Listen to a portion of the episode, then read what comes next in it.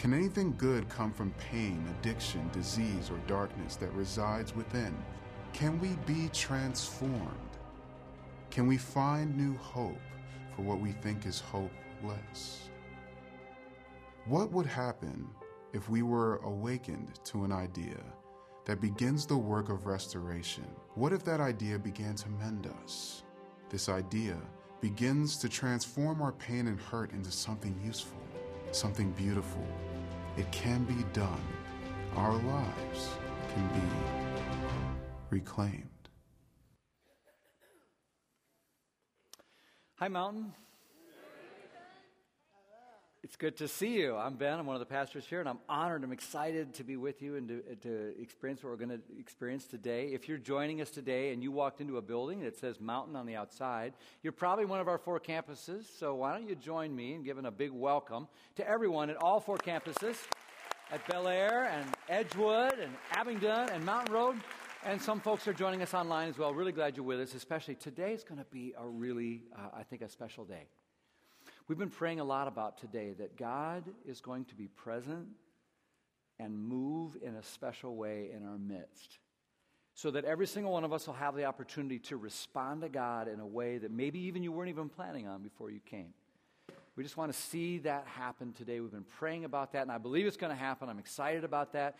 One of the ways that some people are going to respond today is through baptism. Just as you find on the pages of Scripture, we're going to find it today at our campuses. You notice there's a pool set up because it's ready, it's warm, and we're ready for anyone to respond. Some have already said, I know I'm doing that, and others maybe will decide before the time is up, and you can be baptized today. And it fits perfectly with this, this thing we're doing called Reclaimed, right? Reclaimed is this series. If you're just joining us, it's all about this idea of old stuff that seems like it's only worthy of the scrap heap, but you know what? It can be reclaimed and put together in, into something new, something beautiful. And so we've looked at that principle from Scripture and seen how in actual lives God can reclaim pain. We talked about pain. We talked about how God can reclaim like crummy church experiences, how God can reclaim dysfunctional families.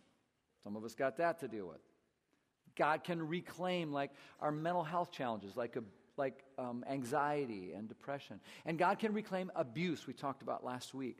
And so this week, we're kind of like bring it all together with the sort of just like punchline, which is this that God really is telling us through His Word and through the power of Jesus that we can live and are meant to live a reclaimed life. Like our whole life can be reclaimed.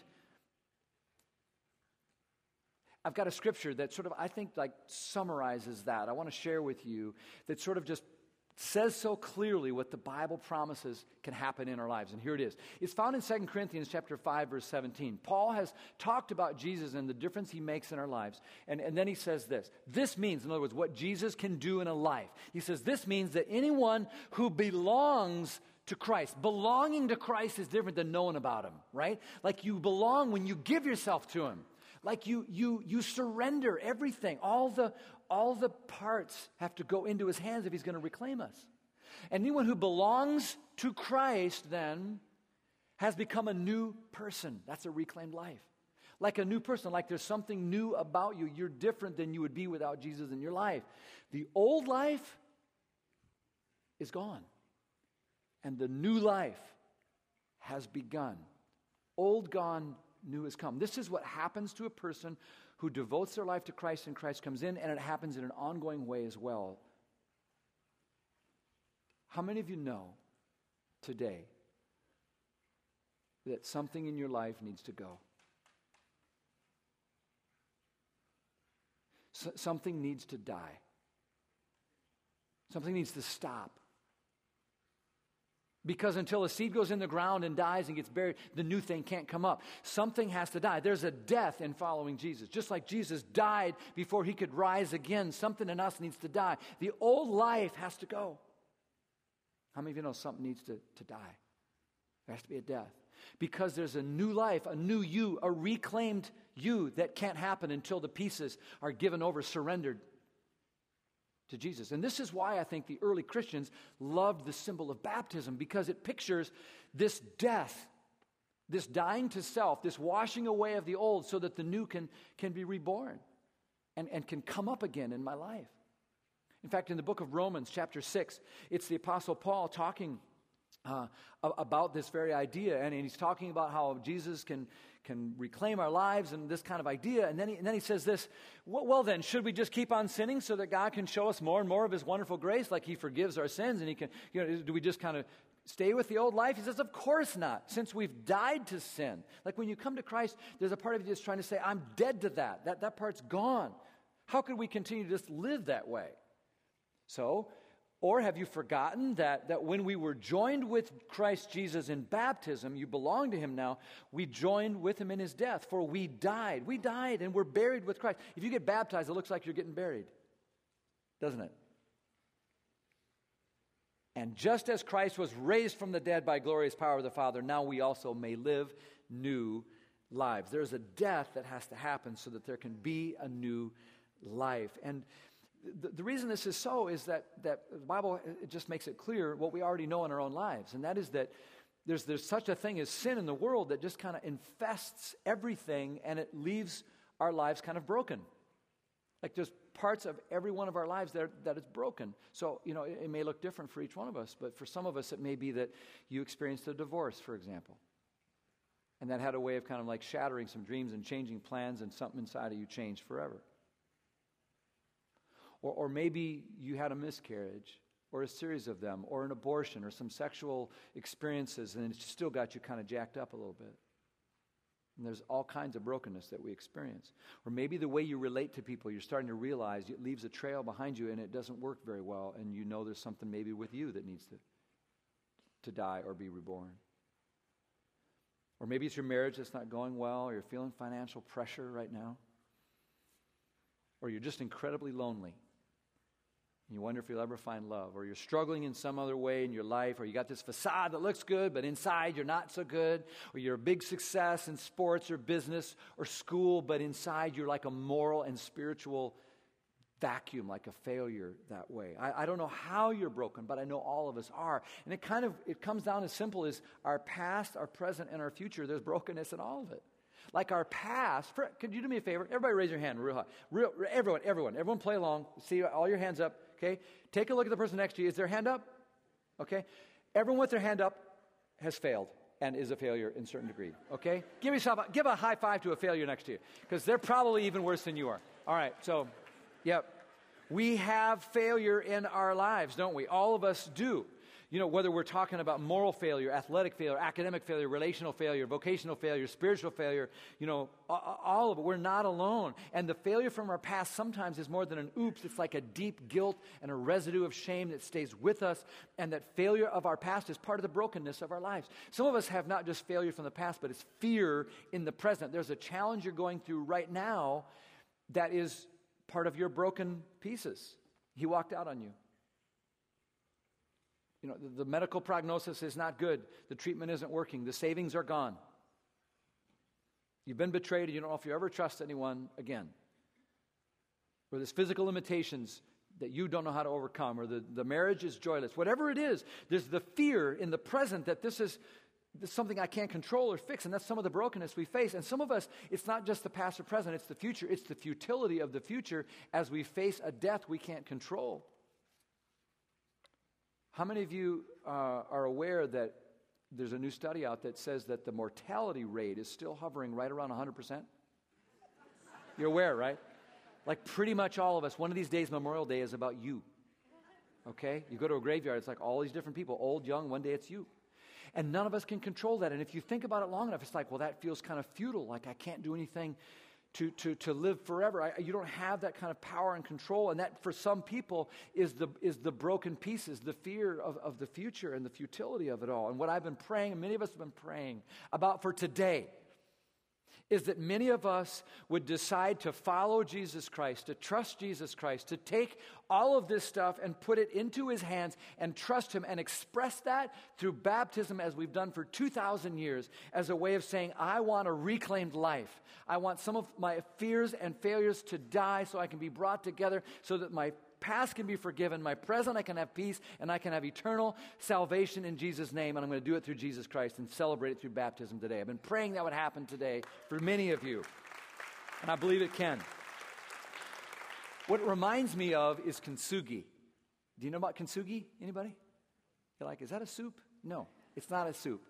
It's like a Japanese art form. I got a picture of kintsugi. This is a piece of kintsugi. It's where like stuff gets broken, okay, and then they like put it back together. Here's another piece that I like. I like this one a lot. And, and it gets put back together. I've got a real one right here, and it's just so cool. So like this thing gets broken, right? And it's like someone's ready to sweep it up and throw it away, all the pieces. And, and then an artisan or someone skillful comes along and says, Wait, wait, wait, give me that. And in the hands of the right person, all these broken pieces go back together again. And you know, they use gold and silver to glue the pieces back together again. And, and then the finished product is worth more and more beautiful than the original was before it was ever broken. And the flaws aren't hidden, they're right out there for everybody to see. It's part of what kintsugi is. And this is exactly what God wants to do in your life and in my life. that's what this church is about. That's what this we're a kintsugi church. Aren't we? The broken piece is coming together in the hands of the only one who can put it back together, and it's more valuable when it's done. It's more beautiful, and the flaws aren't hidden. All of this becomes more clear, I think, when you get to see it in the life of someone right in front of you, right? So that's why I want you to join me in giving a big warm welcome to my friend Jack Larkin. Come on, Jack.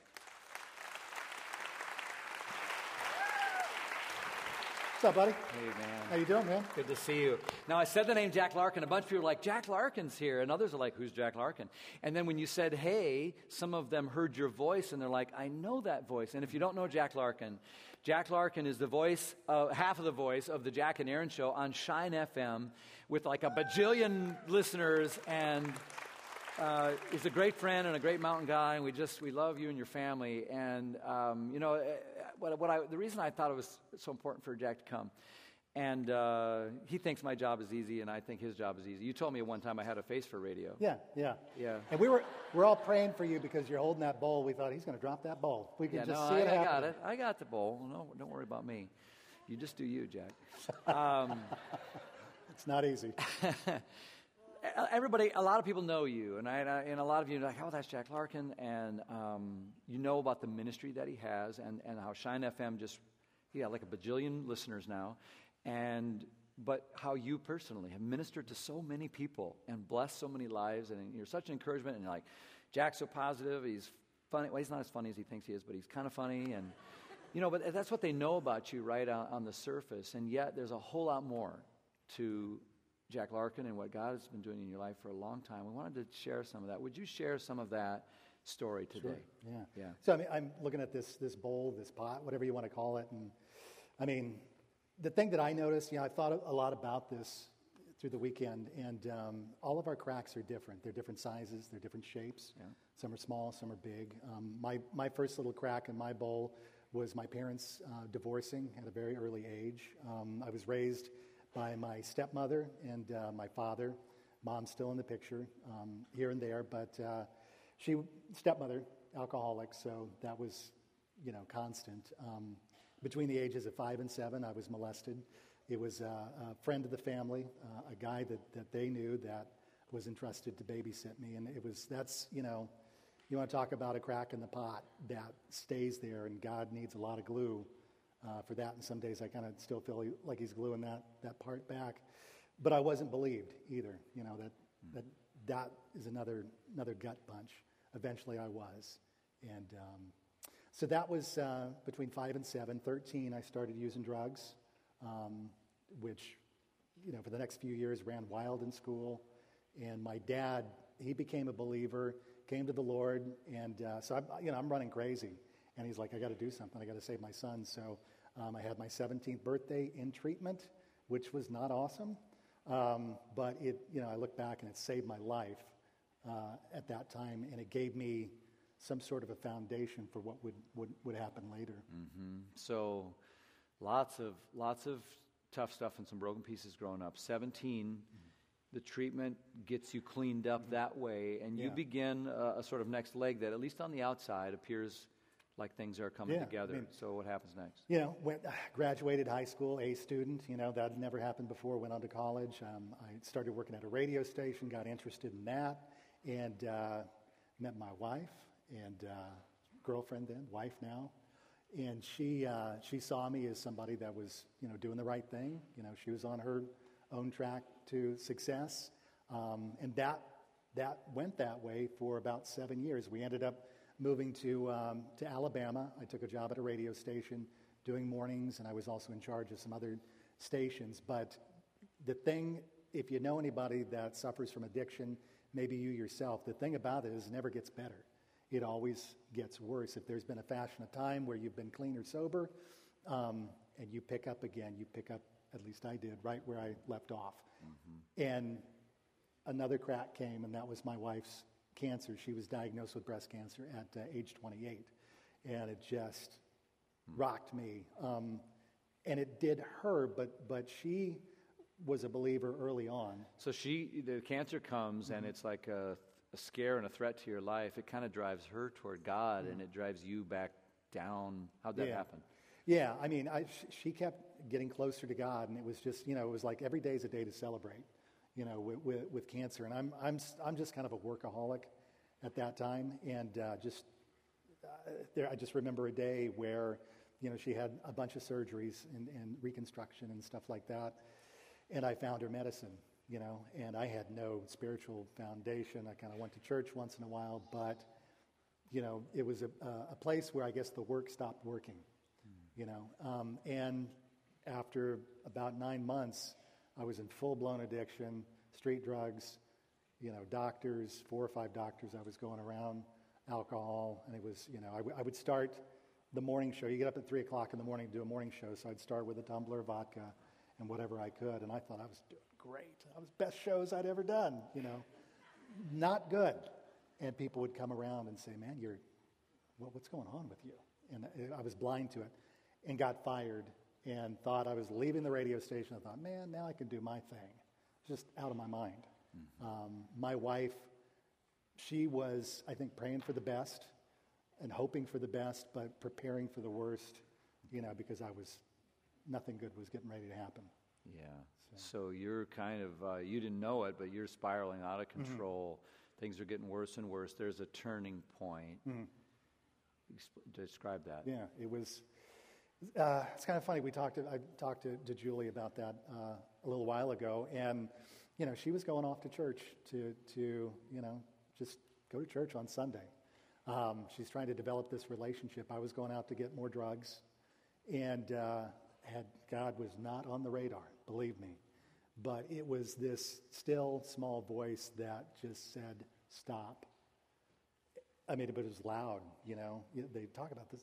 It was a loud voice, and it said, "Everything you love is leaving you." So, I just we all get this moment of clarity, and it was like this this veil was lifted, and I could see me for what I was, what was happening. And so I just dropped to my knees and I said, God, I don't, I don't know who you are, what you are, if you are, but I need help. I need you. And uh, that was November 30th, 2000. So I haven't had a drink be- or a, a, drug since then.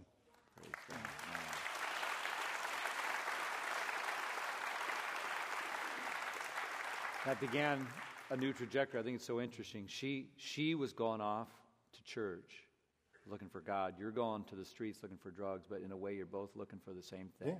Yeah, yeah. You drop to your knees, and this begins a new life. Uh, you become a Christian. Mm-hmm. Uh, you find a church. You're baptized. Yeah? yeah, yeah. And everything is perfect after that, right? Everything, yeah, right. Sure. I got a perfect life. My kids would laugh, you know. They're like, ah, ah Dad. Um, no, it was horrible. It was, it was the first year of sobriety. It was awful. I couldn't find a job any kind of a job, forget about a radio job, and it was just humiliating. And it, I think if you spend any time unemployed, you know, you feel worthless. I mean, we're, we're created to do something. You know, you got to have a reason to wake up in the morning. And I tried, I couldn't, and it was just so frustrating. And um, I look back at that time, and there was, there was, you know, I tell my kids, like with sports, you know, sometimes you don't get the position that you want or whatever. You got to work while you wait. You know, you've got, you've got to do the work while you're waiting for this thing to happen.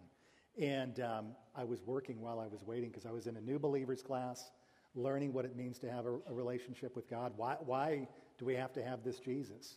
You know, what is baptism all about? You know, I, I, how do you even spell baptism? I don't even know. But um, I learned these things. And so you know, the roots were growing. And when it was time, I did get a job. I'm, I'm employed, so I did get a job sometime. During the time, it's awful. You thought it was the worst thing ever. You're looking back, and God didn't even waste those pieces. No. He used that. That's when you got your roots in the faith. It's, you took the new believer class. You got anchored in, and then in His timing. It's a good lesson for us sure. when we're going through tough stuff. Yeah. God's up to work. God, God's up to something at work. He always is, and it's always different. I have a plan of the way I think things should go, which is A to B, but usually God is like this because it's a more beautiful view yeah. from his vantage point. Yeah. And so God was faithful, and out of that, and not only did you find employment, eventually that leads you to Baltimore, to Shine FM, and this Yeah. beautiful ministry you have, and we're so grateful for that. And you've got this beautiful family. Here's, I think we got a couple pictures of, of uh, Julie, uh, you and Julie, and um, and then the kids. Uh, you know, your kids are, are amazing. We, we we we love them, and and uh, Brady and uh, what's your daughter's name? Lindsay. Lindsay. I couldn't remember Lindsay's name.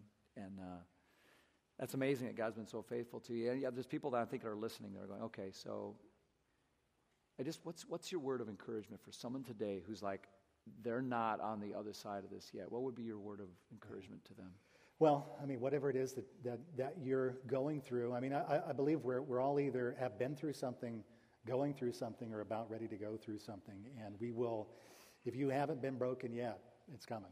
You know, I don't know how or why or, or when, but uh, we're all going to face this thing. And, and if you're in the middle of it right now and you're just, uh, you're lost, He's there. There's never been a moment where you have not been on God's mind. And um, you don't have to do it perfectly. You just got to say something like, God, I need you. I can't, you can. I, don't know how, but I want to let you, you know. And He'll take it from there. He is faithful. I am so grateful to Jesus for not giving up on you, and so grateful to you for your humility and willingness to reach out to him that day, but then to continue helping other people Mm-hmm. do that. You just show our appreciation for Jack Larkin. Thank you. Thank you. God bless you. Thank you.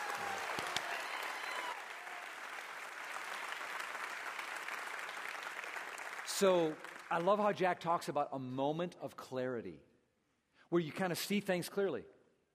Where, like, all the stuff you've been doing, it's like, oh, wait, something needs to die and I need to be reborn.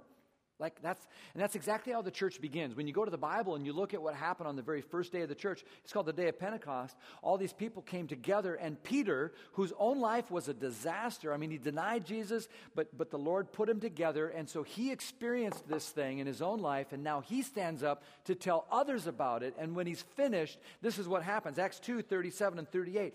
Peter tells them about Jesus, the moment of clarity that he had, and he creates a moment of clarity for them. And Peter's words pierced their hearts. Like this has got to move from here to here. Like down deep. Like you can't just hear this and then like, okay, when do the NBA play? You know, when's the finals? No, it's like it's gonna it's gonna pierce your heart. And they and they said to him and to the other apostles, brothers, what should we do? There's a response that's required. And Peter replied, Every one of you must repent, there's the death, and turn to God, there's the birth and be baptized in the name of Jesus Christ for the forgiveness of your sins. And then, and I would add only then, you will receive the gift of the Holy Spirit. God will be with you. You'll belong to Christ. You'll come into your life in a way He wasn't before. And then He goes on to say in verse 39 and following that this promise, it's a promise from God and it's for you, but it's not just you, it's your children and your children's children and those who are far away. Who does that refer to? Us. That's a promise for us today for all who've been called by the Lord our God. And then Peter continued preaching for a long time, strongly urging all his listeners save yourself from this crooked generation. And those who believed, some response is required from us. But when you belong to Christ, you, you step toward him, you drop to your knees, you say, I need you, you believe. They were baptized and they were added to the church that day. Not later, not when they felt more ready. That day, that moment, that hour. And 3,000 of them were baptized on that day. And that's how the church of Jesus Christ began, and it's how it still functions today. Jesus speaks to us, calls us. You respond, you show it through baptism, and He comes into your life and He never leaves you. And you can have a new life, a reclaimed life. I love what's happening at Mountain, but sometimes I fear that there's some of us who are here who are here kind of almost like bandwagon style, like following the crowd mentality more than out of a personal faith that's really yours, like your own relationship with Christ. I don't know. Maybe you were raised in a church, or you just kind of sort of have respect for the man upstairs, but some of us, I worry, are, are we really walking with God? Like you've surrendered your life, like there's a de- some stuff have died so you can have Him raise you up to live for Him and with Him every day. I worry about that a little bit. Because there's, there's, there's, a lot that's attractive about here. And, and, being here could be fun and exciting, and there's great music, and the kids' ministry is awesome, and just cute guys and cute gals. And, right, you know, you just want, always looking for a church with a tall, muscular uh, lead pastor. Uh, you know, I, I understand. But my concern would be is if you're falsely lured into believing that you're in Christ when really you're just in church.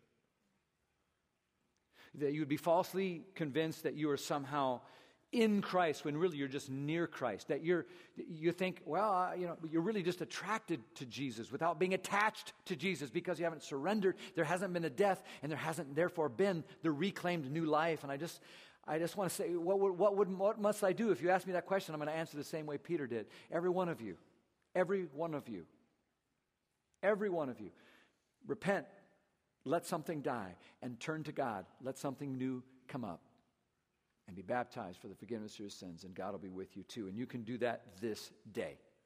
And I hope that some of you do. Um, I hope in the next few minutes, nobody will be a spectator, that everyone will participate in one way or another in what happens. I know some people have signed up to say, I know today is the day I want to be baptized, to take that step. We're excited. We're going to cheer for you and support you. And some of you are like, I didn't sign up for anything. So could I do that? It's like, yes, you can. Absolutely, you can. I wasn't planning on it, but you know what? Neither were the 3,000 that got baptized that day. They figured out a way to pull it off. If they can do it with 3,000, we can do it here. So at each campus, we've got water, and the campus pastors and me and some others are going to get in that water. You can come forward. You can take your watch off. You can get in that water. I'm going to get in there with all my clothes on, and you can do the same. And if you're really nervous about changing clothes, you can do that. We got a private room for you, but I don't know if that's all that important right now. What's important is the moment of clarity about what you need in your life, what needs to die so that new life can come. So, why, why would a person get baptized? Well, let's start with this Jesus commanded it. Okay, do we need another reason? Go make disciples, he said. Baptize them in the name of the Father, Son, Holy Spirit. And some of you are going to obey that command today. Then Jesus did it by example for us. And every one of the early disciples was baptized. In fact, you go through the book of Acts, and every single time a person comes to Christ, they are baptized. There is no example in the New Testament scriptures of a person who comes to Jesus who's not baptized. It's there. It's a big deal. It's part of it. Nobody thought it was magical or hocus pocus and the water was doing something. They knew that they were responding to Jesus Christ. And the baptism was the way that you went public with it, just like Jesus did. Well, some people say, I don't know. I don't feel like I'm ready. I've got to get my spiritual act together. I need to clean up my life a little bit, and then I'll be ready for baptism. No, you don't understand baptism. Baptism is a birth, it's a beginning. It's not a sign of maturity or perfection or that you've got it kind of together. It's a sign that says, I need Jesus and I'm ready to get born and start something. I want water to wash away the old and I'm ready to start up the new. So if you're ready to say, Jesus, I need you and I want you in my life and I want to start walking and getting my life on track with God, then you're ready for baptism. Some of you are like, you know, I was baptized or held up in church and prayed over, sprinkled with water when I was a baby or a little, little toddler. And I want to do anything that would be disrespectful to my tradition. It's like I wouldn't want you to do anything that would be disrespectful for your tradition. But you know, you could do what hundreds and hundreds of others have done at Mountain who said, you know what? Thank you to that pastor or priest or pastor or, or friend or parent. Thank you for planting spiritual seeds in me when I was a little tyke and for holding me up and praying for me and believing and, and, and trying to encourage me. But now you know what I want to do? I want to echo that decision on my own. I want to affirm it and mark it as my own decision today to choose Jesus in my own personal relationship, which is something that no one can do for you. On Judgment Day, your family's not there. Whoever sprinkled you is not there. It's only you and Jesus. And so some of you need to do this for you today. Maybe some of us were baptized a long time ago. And it wasn't our decision. Or maybe some of us were baptized because you just kind of went along with some friends. Or maybe you were baptized because some church told you you needed to in order to you know, become a member of that church, but it didn't really signal the beginning of a relationship with Jesus for you. So some of you need to do this today for you and for Jesus to mark this moment. I know a lot of the practical questions come up, like, you know, what do I do? Is the water is the water cold? You got a towel? What about my watch? You look kind of weak. Are you sure you can handle me? I know there's lots of questions like that. We got answers to all the questions. We're well prepared for you. Yes, we have towels. Yes, the water's warm, and we've been around for 195 years. We've only lost a few people. So the, the odds are in your favor. In just a little, if, in like a, seriously, in a couple of minutes, I'm, I'm simply going to count to three and I'm going to pray a prayer, and campus pastors are going to get in the water with the clothes they have on now. Liz is going to come up here at this campus, and, and we're just, we're, we're just going to ask. I'm just wondering if there's anybody who's going to cowboy up and say, I'm in for Jesus Christ. I'm going to be baptized today. I'll be waiting for you. Campus pastors be waiting for you. And I just hope everyone will respond. Here's what I'm asking I'm talking to four groups of people. One, if you already have been baptized, it was your choice, you were immersed, and you did this, I'm asking you to remember that baptism and rededicate your life to Jesus Christ today. Let Him. Let him kill something off so you can have new life today. And you pray your guts out for people and celebrate them when they step forward today, okay? If, you, if you're a person who's one of our helpers, and there's lots of them, you be praying hard for everyone who's making a decision about whether they're going to say yes to Jesus today.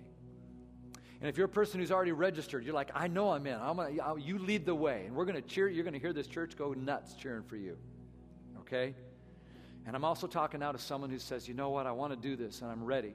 Or someone who's like, on the bubble. I'm saying, if you believe in the Lord Jesus, don't let this moment pass without responding to Him in faith, and He will not disappoint you. He will meet you in this moment. And if you need to be baptized today, there's absolutely no good reason why you should not be. Well, I don't know. I, I, uh, I haven't had a baptism class. I feel like I should have a class like you just did. All right? Well, I came with guests today. I wouldn't want to be an inconvenience to them, it might take long. Listen, listen. If you came with a guest today, mountain people, are we going to be supportive of this or what? Okay? Don't you worry about that. You say, oh, but I look so good today. It's like, don't flatter yourself. It, it, don't worry about that. That's just your pride talking. I don't know, but I wasn't planning on it. I wasn't planning on it. So you know what? Maybe it was on God's calendar, circled on His calendar. It doesn't matter if you were planning on it. If you're ready, we're prepared. We've got towels. We got a system. We got. We'll take care of you. We'll watch your stuff. We, we got a changing area if you need it. But what about my precious iPhone and my lesser Samsung? What, should I do? We'll take care of your stuff. We got a whole system. We got an envelope. We got Guido with a gun, and he'll guard your stuff. I promise you. We got it all figured out. But my kids are in Mountain Kids. What should I? I don't want to. You know, we talked to them back there. They said you can pick them up next week. So it's all it's all good. Okay. Well, I'm just visiting. I don't know if I want to be a member of your church. You know, it's like that's okay. We're not sure we want you to be a member of our church. You know what? When you get baptized into Jesus Christ, you're not baptized into a church. You're baptized into the name of the one who can forgive your past, take care of your present, and secure your future forever. You say, I don't know, but I, I wish my family was here. I want to, you know what? We're going to take your picture. And you can share that a thousand times with every family member you have. And you know what else? You've got family here. At every campus, we are your family as well. And your father is here, and he will say over you what he said over his own son at his baptism This is my child in whom I'm well pleased. You've got family here. Don't let that hold you back. It's between you and Jesus. I want to know who will courageously say yes to Jesus because you want your, your, your failures in the, in the past forgiven. You want peace from Jesus in the present, and you want an eternal future that is secure in His name, and you'll do that by saying yes to Jesus through baptism today. I want to know who's going to say that. So I'm going to ask you to stand up in just a moment. I'm going to ask you to stand up for the one who hung naked, dying on a cross for you. For Jack, his moment of clarity came and he dropped to his knees. I'm asking you to have a moment of clarity where you just stand up and you just humbly stand before the God of the universe who made you and loves you, who's called you to this moment to say it's time to get your life on track with God. It's time to let some stuff go so you can get to the new life. It's today's the day. There's no good reason for you to leave here and not surrendering. And if you planned on this ahead of time, when I get to three, I'm going to count to three. I'm going to ask you to stand up and you lead the way. You're going to hear us cheer for you. And if you did not plan on being baptized today, I'm going to invite you to stand anyway. No apologies, no excuses. You just stand and you're going to get ready to see this church go nuts and lose their mind in celebration. So let's count to three. All of our campuses, everybody ready? Saints praying. God is here. This is your moment. One, your past can be forgiven. Two, your present can have Jesus in it now. Three, your future can be secure in the name of Jesus Christ. One, two, three. Stand if you're for Jesus today. You want to be baptized. I want to see you. God bless you. God bless you. Amen. God bless you. It's not too late. Still okay. God bless you. Stay standing. You stay standing for Jesus. All right. Okay, let me pray. Let's pray. God, God, I thank you for your presence here, moving in all of us. I thank you for these people who are standing. I thank you for the people who haven't stood yet, but they will in the next couple of minutes. We thank you for the death, burial, and resurrection of Christ, and that that can mean the same thing in our lives. Thank you, Jesus. And all of God's people said, Amen. All right, Ben, in just a moment, you're going to get in that